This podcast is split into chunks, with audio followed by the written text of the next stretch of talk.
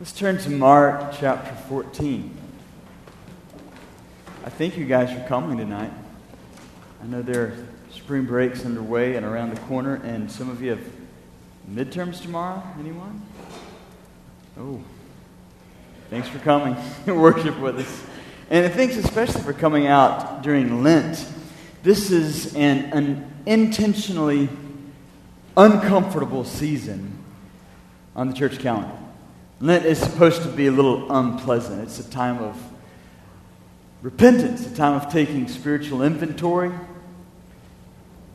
But the good news is there is no Lent without Easter, right? There's no meditation on the cross without celebration of resurrection. And Easter joy is just around the corner for us. We're anticipating that. We're looking forward to it. It's coming. But for tonight, Mark chapter 14 the story of Jesus and his death, his passion, his suffering, and his death. It is our story, isn't it?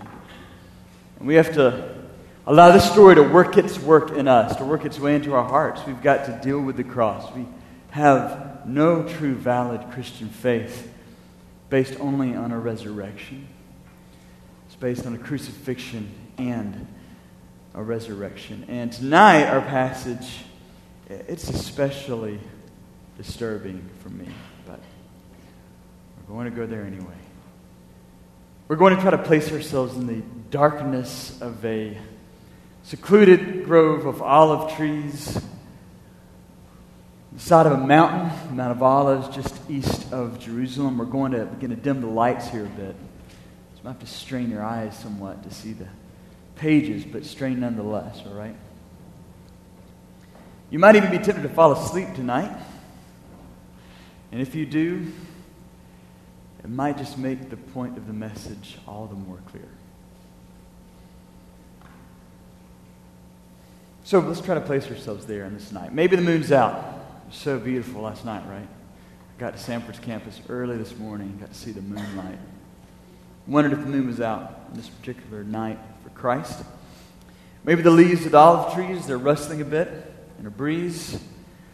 There are 11 men out here in the darkness somewhere. They're nervous, they're suspicious of each other, they're anxious with an awareness that something is about to happen, and it's not something good. You will all fall away, Jesus has just told them.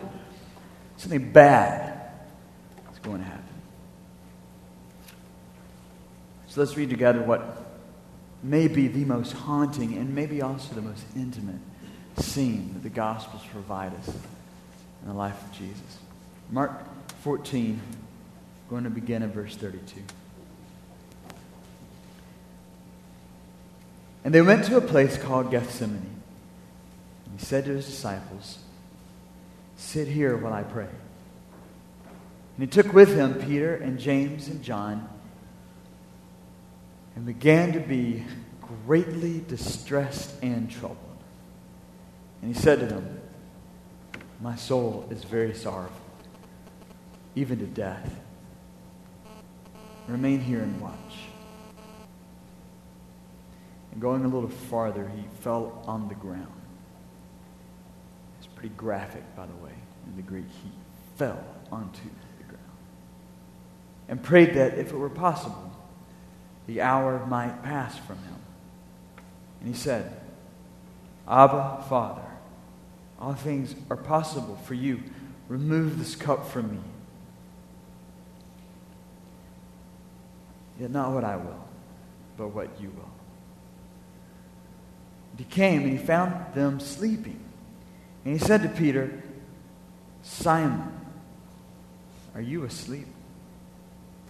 Could you not watch one hour? Watch and pray that you may not enter into temptation. The spirit indeed is willing, but the flesh is weak. And again he went away and prayed, saying the same words. And again came and found them sleeping. Their eyes were very heavy, and they did not know what to answer him. And he came the third time and said to them, Are you still sleeping and taking your rest? It is enough. The hour has come. The Son of Man is betrayed into the hands of sinners. Rise, let us be going. See, my betrayer is at hand. Let's pray. Jesus, we look to you and ask you to pull us into this moment. This moment that have been the most unforgettable night of your life among us. Drag us into it, Lord. And I ask that you'd teach us what it means to follow. It means to follow a God who becomes greatly distressed and troubled.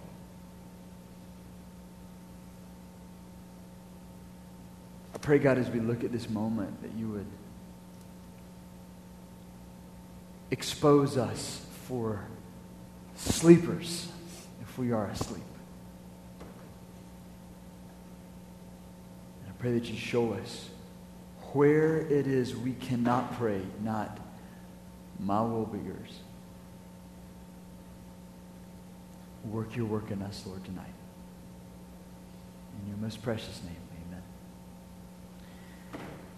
So, the disciples, they've just finished the supper. We looked at that last week. They finished their meal together. They've sung a hymn. And what Chuck led us through earlier in those readings, those selections were taken from the songs of Hallel, the Psalms 114, 115 to 118.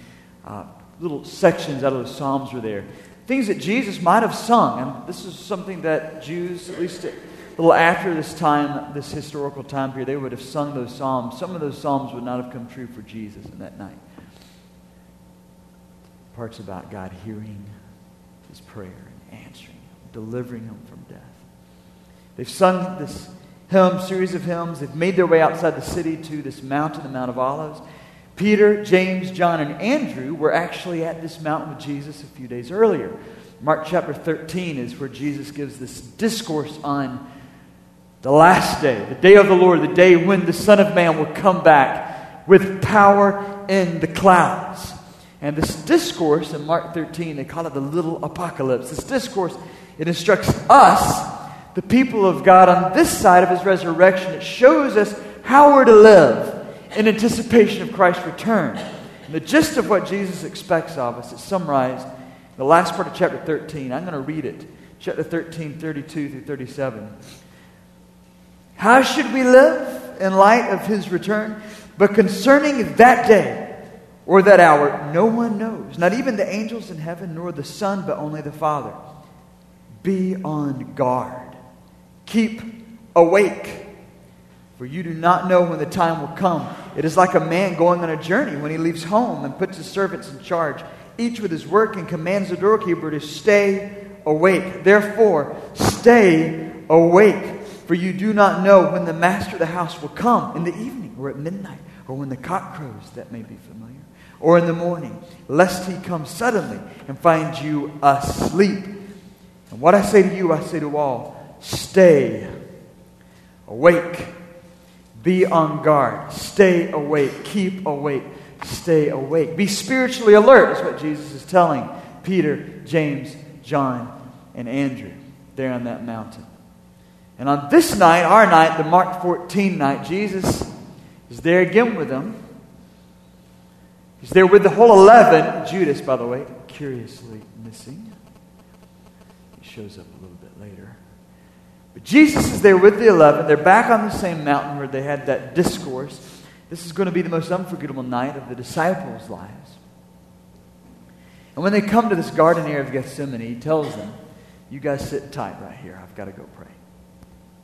You guys sit tight, but you three Peter, James, John, Come on, I need you guys to come with me. What an honor that would be, you know? And my kids, if I could walk in the door, I know there are three of them. Kevin doesn't really understand anything yet. But if I say to Bryn, Bryn, you, I need you to come with me right now. We got something we need to do. Okay, Dad. Now, about five years, she'll, oh, whatever. That's what she'll say probably. I'm enjoying it now. There's a great sense of importance. When someone important Okay, I'm important. I'm the dad, all right, to her at least. When someone important invites you to join them for the task, you guys stay over here, but you three, you're coming with me.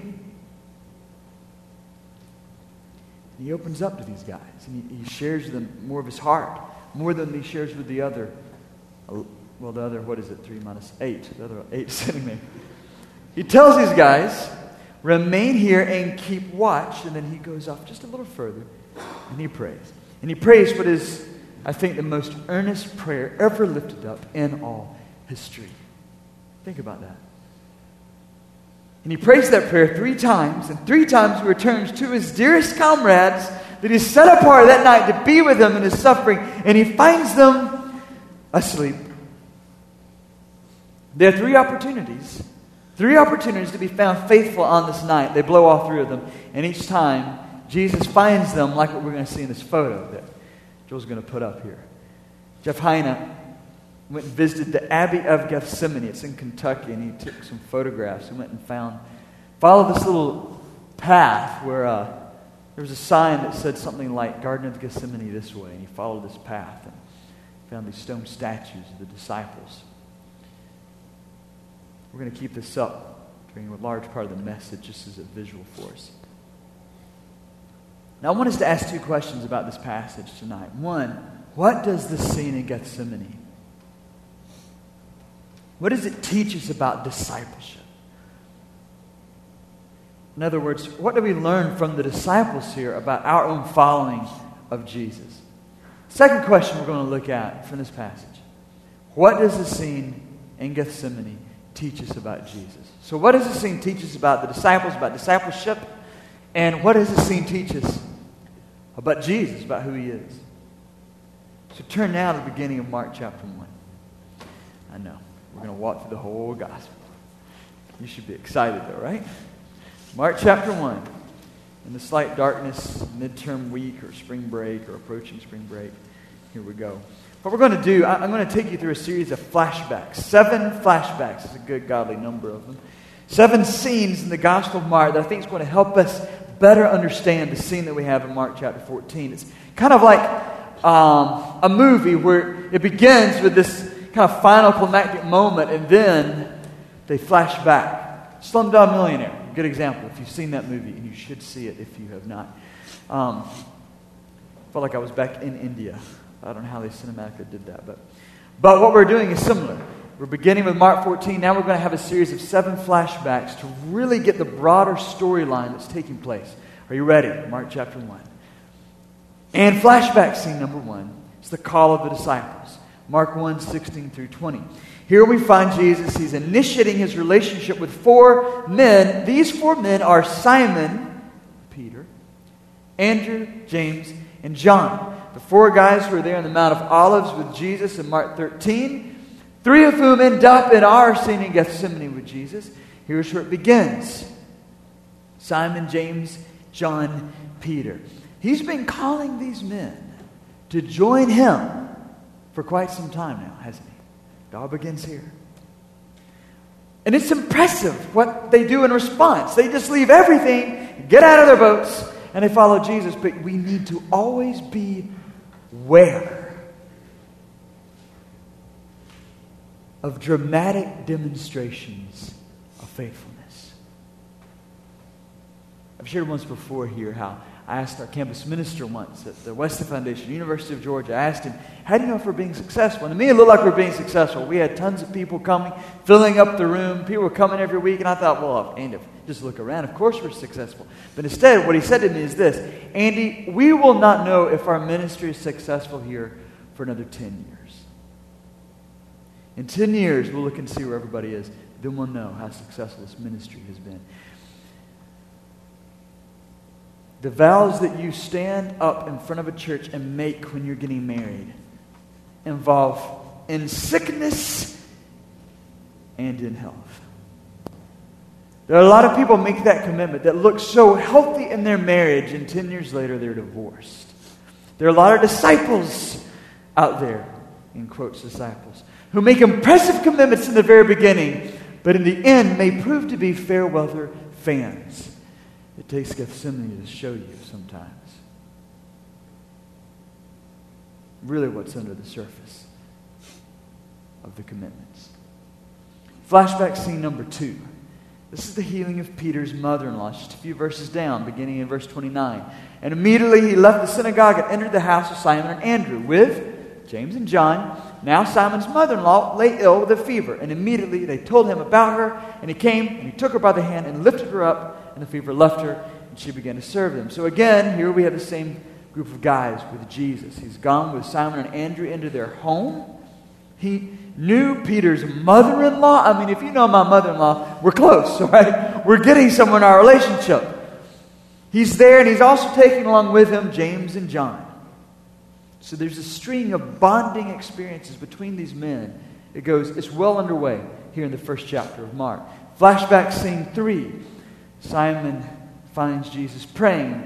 Chapter 1 again, verse 35. Jesus has slipped off to a desolate place, and Simon has to hunt him down. People are looking for him. And he finds him in that praying posture before the Lord. So by the time of Gethsemane, Peter would have been well acquainted with this habit.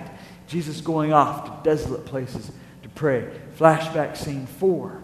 This is the appointment of the 12, chapter 3. Jesus has gone up again on a mountain, and he is there choosing the 12. He chooses them, according to verse 14, so that they might be with him.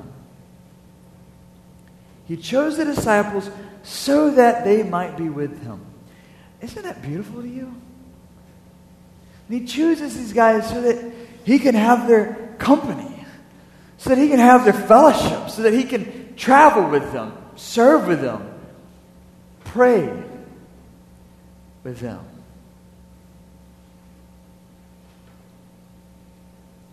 Look at verse 16. He appointed the twelve Simon, to whom he gave the name Peter, James, the son of Zebedee, and John, the brother of James, to whom he gave the name Boanerges, that is, sons of thunder. Do you see what's happening?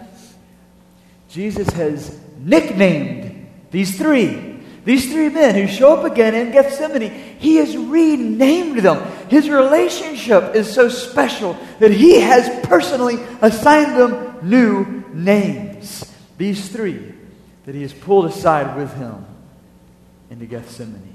Flashback scene 5. Chapter 4 is when Jesus calms the storms, the storm on the sea. Beginning of verse 35. And though we find the disciples sleeping in Jesus' moment of need in Gethsemane, here, who's sleeping in the boat? Jesus is sleeping in the boat. It's in the disciples' moment of need, at least in their perceived moment of need. Because really, you know, it's not a moment of need. The Son of God is in the boat with him. The Son of God who has power, like only God Himself has power, to calm the seas, to still the storms. He's in the boat with them. They're not in need. They have the Son of God. But in Gethsemane, the Son of God, in all of His great power, has laid it all aside. That night, a mob is going to come to him with swords and clubs, and he will not exert his sea stilling, storm calming power. He lays it down. So in Gethsemane, it's a real moment of need. Disciples might have been reminded of the scene. Jesus sleeping. Flashback scene six. This is the, a resurrection scene scene where Jesus resurrects Jairus' daughters in chapter 5, the latter part of chapter 5. This is one of the greatest displays of Christ's power in his ministry in the Gospel of Mark. He takes this dead little girl by the hand, tells her to arise. She rises to life. But for this dramatic display of power, we read in verse 37 that he allowed no one to follow him into Jairus' home Except who? Peter, James, and John. Same three guys. Flashback scene 7. This is in chapter 9. It's the transfiguration scene. And here in this scene, Jesus, he is gloriously transfigured. He begins to supernaturally glow in this holy brightness. And there with him, suddenly, are the greatest prophetic figures in the history of Israel Elijah and Moses, I mean, can you believe this? Moses, Elijah is right there. And then the very voice of God Himself booms out of the sky This is my beloved Son. Who is it that witnesses the scene? Verse 2 And after six days, Jesus took with him Peter and James and John and led them up a high mountain by themselves. And it's such a moving scene that Peter says, this is in verse 6. And Peter, he sees it and he did not know what to answer, what to say. Now turn back to Mark 14. These flashbacks, they're to remind us of the deep personal history that Jesus has with these three men that he pulls aside to join him his agonizing in Gethsemane. They've experienced so much together, Jesus and these three. So much. Remember that time, Jesus, when we were stumbling over our fishing gear, trying to get out of our boats, and you know we got our feet all wet. And we came to follow you that first time. Do you remember that? Do you remember when you renamed us? Do you remember you called us guys the sons of thunder? Do you remember that time you were sleeping through that awful storm and we were so scared? These are three men that Jesus has taken along with him for so many exciting experiences. He took them with him when he healed Peter's mother in law, he took them with him when he raised Jairus' daughter, he took them with him when he was transfigured on that mountain. They have seen so many wonderful things. Been with Jesus for all these glorious moments a healing, a resurrection, a transfiguration, and a night of nightmarish agony?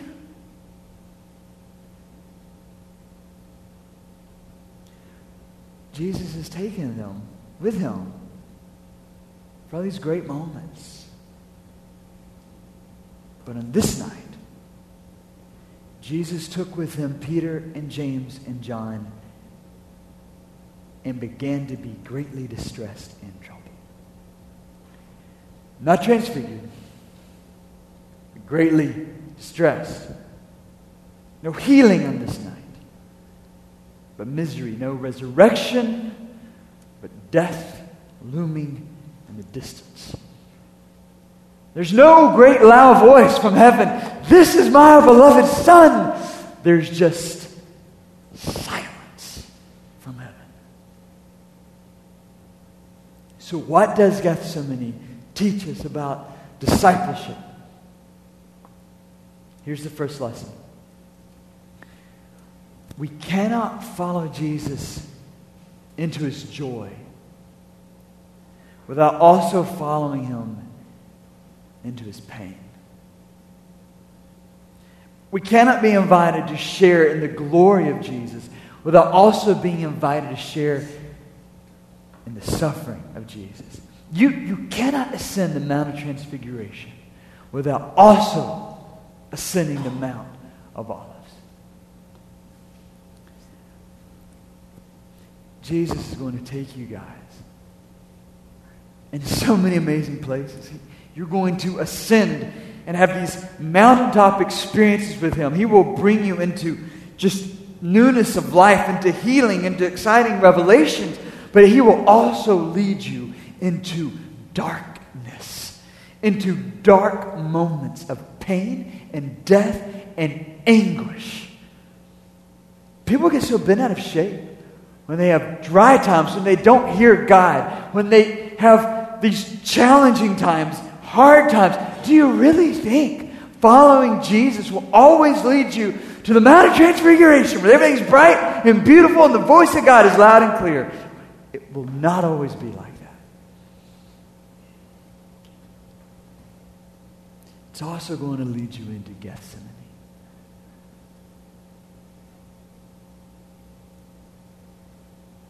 Here's another lesson on discipleship from Gethsemane. Stay awake. Remember that Peter, James, and John, same guys here in this night, they were there in the Mount of, earlier, Mount of Olives a bit earlier. They heard Jesus say, Be on guard, stay awake, keep awake, stay awake. What I say to you, I say to all, stay stay awake. And in Gethsemane, three times there's the command, stay awake. It's translated, keep watch. The Greek word is the same in chapter 13. And it's threefold appearance there, and in its threefold appearance here, stay awake, guys. Stay awake, my brothers. Stay awake. So let's ask ourselves tonight are we spiritually awake?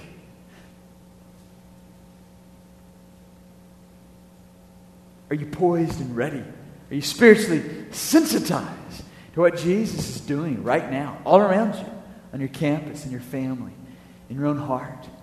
Or are you just asleep like the guys in this casting stone sculpting behind me? Are you awake? Chuck mentioned to me earlier today at lunch. He said that, you know, this is Gethsemane night. This is one of the most critical nights in the life of Jesus, and yet these guys, they completely miss it because they're asleep. Aren't you sleeping? Snap out of it. If you are spiritually asleep, repent of the laziness, the spiritual idleness that may plague you. Awake, O sleeper, and arise from the dead, and Christ will shine on you. It's Ephesians 5:14. And from Jesus again in Mark 13, what I say to you, I say to all, stay awake. So what do we learn about discipleship in Gethsemane? One, we're following someone who does not just walk a primrose path, but also a via dolorosa. Sad way, the way of mourning. You cannot follow Jesus into his glory without also following him into his pain. And two, stay awake. Stay spiritually sharp and alert because you don't know when the master is going to call in. Stay awake. Second question we're looking at tonight is what can we learn about Jesus from Gethsemane? What does it mean that our Lord spent a night that might have looked like this other photo? How do you deal with that? Second person of the Trinity. How do you deal with that? And he took with him Peter and James and John and began to be greatly distressed and troubled. And he said to them, My soul is sorrowful even to death. Should we worship someone? who admits to such deep distress, whose prayers might have at some point looked like the sculpture here. I mean, maybe this is embarrassing. Isn't he supposed to have all this together, you know? Lion of Judah, one to whom every knee will bow, King of kings, Lord of lords. I remember something from my childhood that really rocked me. My great uncle had died, and my, my dad brought me along to the funeral. And, you have to know that my, my family, uh, we grew out of the rough, red dirt clay of North Georgia. And uh, I mean, these guys were just tough as nails. Had to be. I, I never saw my dad share, had never seen him shed a tear. He was such a bulwark of strength to me. I mean, these were struggling farmers. They grew up in the Depression. They, they fought through the Depression. They fought through World War. They fought the thistles and the thorns that the ground threw at them. Had to be tough. And, uh, and in this particular funeral, my dad was a pallbearer. I was left alone way back in the back in this funeral, this country church. No air conditioning. Had those little fans, you know, with the wooden. I don't know if you've ever seen these, right? Little wooden handle attached to this little square piece of cardboard paper, had some cheesy painting of a church on it or something. Jesus' picture may be in prayer like this. You'd wave yourself in the heat. This is what kind of church this was. That's the setting. My dad was a pallbearer. He was up in the very front. I could see him through the crowd. I was in the back. I could see him up there. And the preaching was intense and emotionally charged, of course, uh, as you could guess. And, and I remember looking up and I saw my dad just break into tears suddenly just for a brief moment, seemed gathered back up in strength. And the moment was gone. But that unnerved me. I did not know what to do with that experience, with seeing my dad like that. Maybe like the disciples in the garden, I did not know how to answer. But you know, would I really want a father who couldn't mourn with his family? Would I really want my daughter, my sons, to have a father who could not weep with him? I'm becoming more and more grateful the older I get that I worship a God who weeps. That this raw humanity that we see in the Gospel of Mark here in his account of Gethsemane, it's unnerving at first. But the shame of the scene, it's not that the strong Savior wept, but the disciples were too busy sleeping to weep with him. This is from Hebrews 5. We read it earlier. In the days of his flesh, Jesus offered up prayers and supplications with loud cries and tears to him who was able to save him from death. And he was heard because of his reverence. Although he was a son, he learned obedience through what he suffered. And being made perfect, it became the source of eternal salvation to all who obey him, being designated by God a high priest after the order of Melchizedek. Hebrews chapter 4. For we do not have a high priest who is unable to sympathize with our weaknesses, but one who in every respect has been tempted as we are, yet without sin. Let us, then, with confidence, draw near to the throne of grace that we may receive confidence. I'm sorry, may receive mercy and find grace to help in time of need. We need to be willing to follow a Lord who has suffered and wept and agonized. But the main reason he has suffered like this, the main reason that he has had pain and suffering is because he chose to enter into ours. He chose to enter into our broken, messed up, busted up, fouled up realm of life. And because he has offered up loud cries and tears, as Hebrew 5 tells us, because he's faced temptations just as we have, he's all the more approachable now. Now that he's endured a night like this, he's all the more approachable for us. Let us then, with confidence, draw near to the throne of grace. Look at Jesus' prayer here, for instance. Just in how he suffered like us. Look at his prayer. The most heartfelt petition ever offered to God in history. It ends up being a request that is denied and I know many of you, you've been praying for a long time for something, praying with great earnestness. But your prayers have gone unanswered, maybe just flatly even denied. Don't think God Himself doesn't know what this feels like. You think you've had a few rough nights. You have. None rougher than this night. It's the first lesson in the Christology of Gethsemane. What we can learn about Jesus in Gethsemane is that our Lord can sympathize with our weaknesses because he has been tempted in every respect as we have.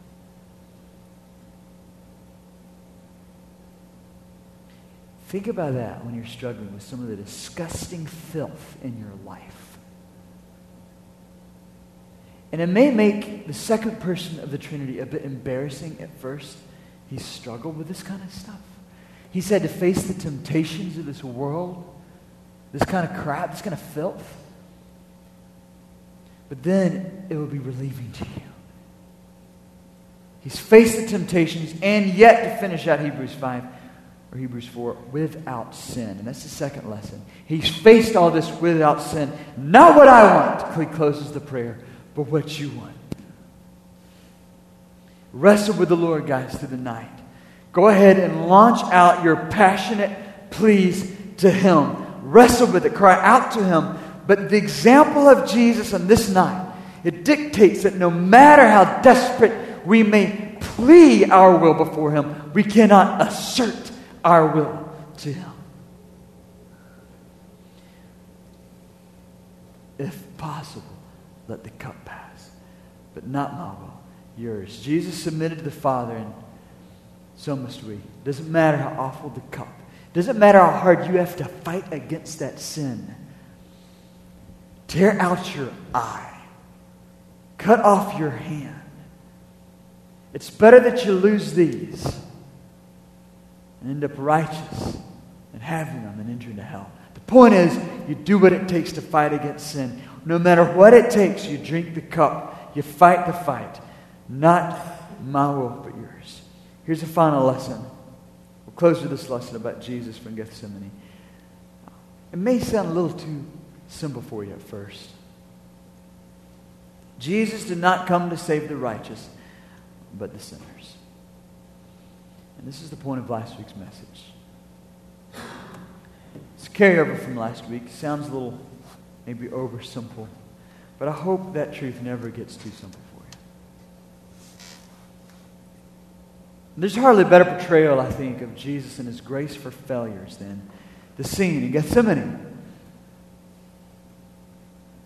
I mean, he's telling these guys to stay awake and keep watch with him as he prepares to take the cup of dying for their failures. Mark 2:17, you don't have to turn there, but this is one of the most significant statements Jesus ever makes about himself in all the gospels. Mark 2:17 it was on the screen as you came in. Those who are well have no need of a physician, but those who are sick I came not to call the righteous, but sinners. When Jesus finds the disciples sleeping the first time, he asks Peter, Are you not able to keep watch, to stay awake for one hour? The Greek word here, it's important. ischuo, that's the word. It means strong enough, able to, powerful enough. Are you not strong enough in your discipleship, Peter? Are you not, do you lack the power to do what I've asked you to do? Last night I went to, uh, to Young Ben's recital. It was awesome. After it was over, I was talking to Claire and Connie, and I made this comment, which seemed really spiritual and cool at the moment.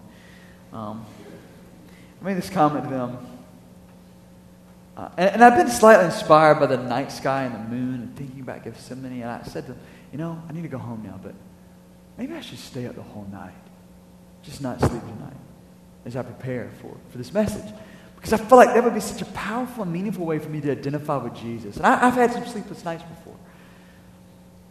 But, you know, I thought maybe just for my sermon prep, I'll just, I'll just get myself totally messed up without any sleep and identify with Jesus and preach to you guys. I'd be a sleeper than you are all tonight. I think that'd be a good idea. Then I got home. And my nearly 35 year old body, the exhaustion set in. And not only did the exhaustion set in, but I started getting sick on my stomach. Stomach. I took my little boys out for lunch yesterday, and Hayden wanted to go get Chinese, and so we did that. And it just didn't settle with me. I got home and I just felt sick. So sleepy. Tried to make myself sleep. My stomach was awful. And I slept for a little while and woke up and in great weakness found myself hovering over a toilet bowl. About midnight, midnight 15 or so. The truth is, I can't really identify with Jesus in this scene. Identify with the disciples. Are you not able? Are you not strong enough? Are you not powerful enough? The spirit is willing, isn't it? But the flesh is so weak. But I discovered something exciting in my, in my study here in this.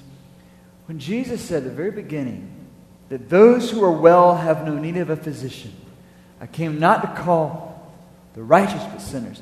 Those who are well, the Greek verb there, it's ischuo. Those who are strong enough, those who are powerful enough, those who have strength in and of themselves, I did not come to save those people. They have no need of my salvation. I came not for the righteous, but for sinners. I came for those who are not able to keep watch for one hour. I came for those who are not well, not strong enough. So, Peter, James, John, Andy, we're in good hands.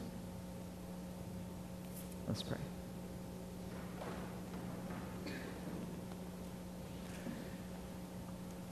Lord, I pray that you would haunt us this night, with the, the pain of it and even the grace and the beauty of it.